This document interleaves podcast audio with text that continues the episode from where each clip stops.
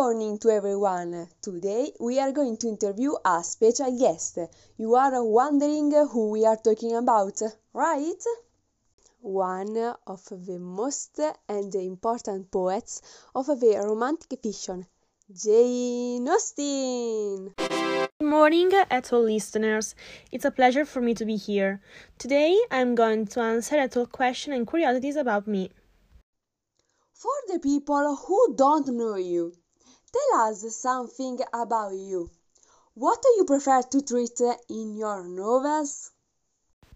I like to talk about the habits and the customs of small and closed communities and also about the relationship between the people living in there.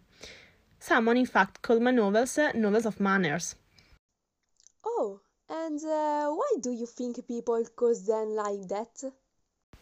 For the themes that I treat, but for me it's such a, reductive definition of my fictions. Mm, why? Because uh, I don't deal only about the manners, but also about the struggle for survival in the society, the class distinction and the role of money and property, the way people treat each other, also the complication of love, friendship, and uh, parenthood in social uh, world. Very interesting topics. We have a curiosity. Why did you decide to remain anonymous and not sign your novels? I had to write anonymously because uh, writing was seen as a manly activity, but I tried to overcome this prejudice. Your novels are characterized by many dialogues. Do they have a function within them? I chose the dialogue technique because uh, using it, I was able to give readers direct access to the thoughts and words of my characters without the need to quote them directly or comment on them in an intrusive way. Dialogue also allowed me to do a psychological analysis of the characters. Now we wish to ask you something more personal. Is it a problem for you? no, there's no problem. So, everyone that have a numerous family know that sometimes there are problems to deal with.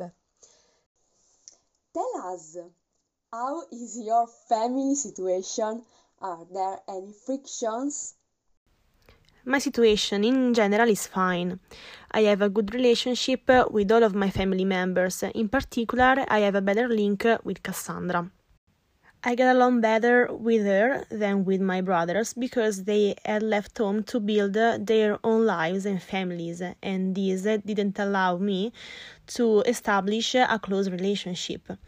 The biggest uh, problem were financial difficulties in reality due to the death of my father George. Why was your father so economically important? Because my father was the only that maintained my sister, my mother, and me. Moreover, he was a clergy member, and uh, when he died, the church didn't even help us.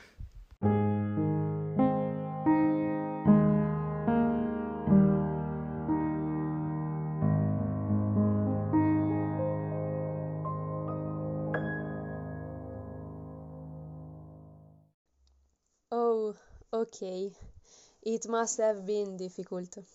What do you think if we switch the topic into a lighter one? Yes, it's better. Well, you know that we are curious. We would like to know something about your loving life. Was there someone special? Oh, I don't have uh, anything interesting uh, to talk about. I had in the past someone, uh, but um, it's an old story, nothing important. Hmm, strange. Your sister Cassandra has another opinion.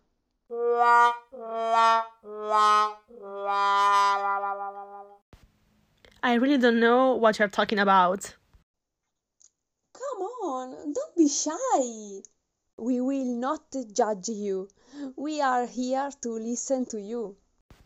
Mm, so, I met uh, a fair, good looking, uh, serious uh, young man at Ashe, a village near Steventon. His name was uh, Tom Lefroy. We danced and flirted together at uh, four balls, and uh, we also wrote letters to each other. Our story didn't last long, and our debauchery soon ended because uh, the Lefroy's family, especially his mother, was uh, alarmed to the flirtation uh, might lead to a formal engagement. That because uh, he was uh, in uh, no financial position to support a wife. For this motive, he was sent off to London. Mm. Have you ever seen him again? No, we never met again. I didn't know anything about him until uh, November 1789, with a letter in uh, which he told me he had uh, become very successful man. He told me also that uh, he married another woman.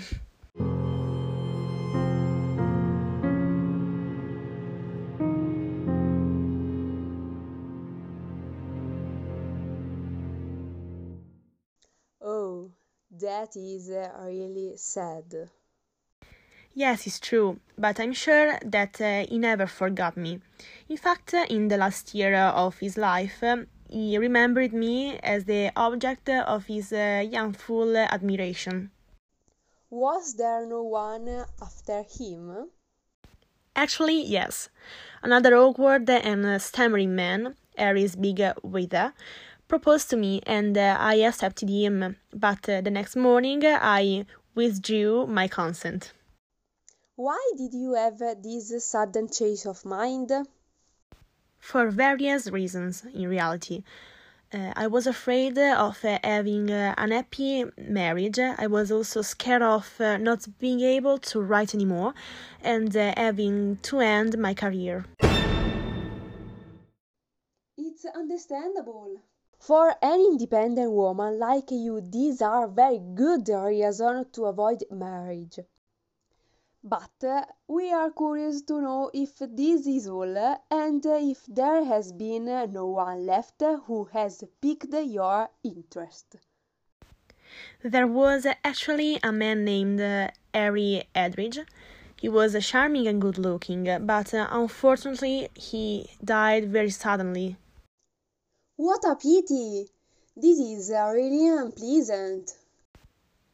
Yes, it is, but uh, it's water under the bridge. Luckily, however, we were pleasantly struck by your love affairs. But do you know of the presence of a fierce and vital fandom?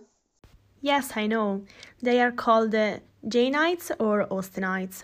In some places, they have even dedicated companies that organize uh, themed dances, festivals, readings, and uh, more. Others instead have uh, dedicated me a site full of information of all kinds. Finally, others have dedicated a sort of mecca to me called Jane Austen Tours with tips for organizing a perfect theme tour. I love my fans, but often feel like I don't deserve all the support they give me. Lastly, we would like to know what a great writer like you does in your free time. I really enjoy making uh, uh, orange beer and wine by myself. I also love uh, taking long walks. My favorite is the Bath one, 8 kilometers round trip. We never expected these kiss by you. You are full of surprises, Jane. We thank you so much, Jane, for the chat, and we hope very much to see you again for another talk. A special thanks goes, of course, to all our listeners who followed us today. See you soon in another podcast with the Telltale. Yay!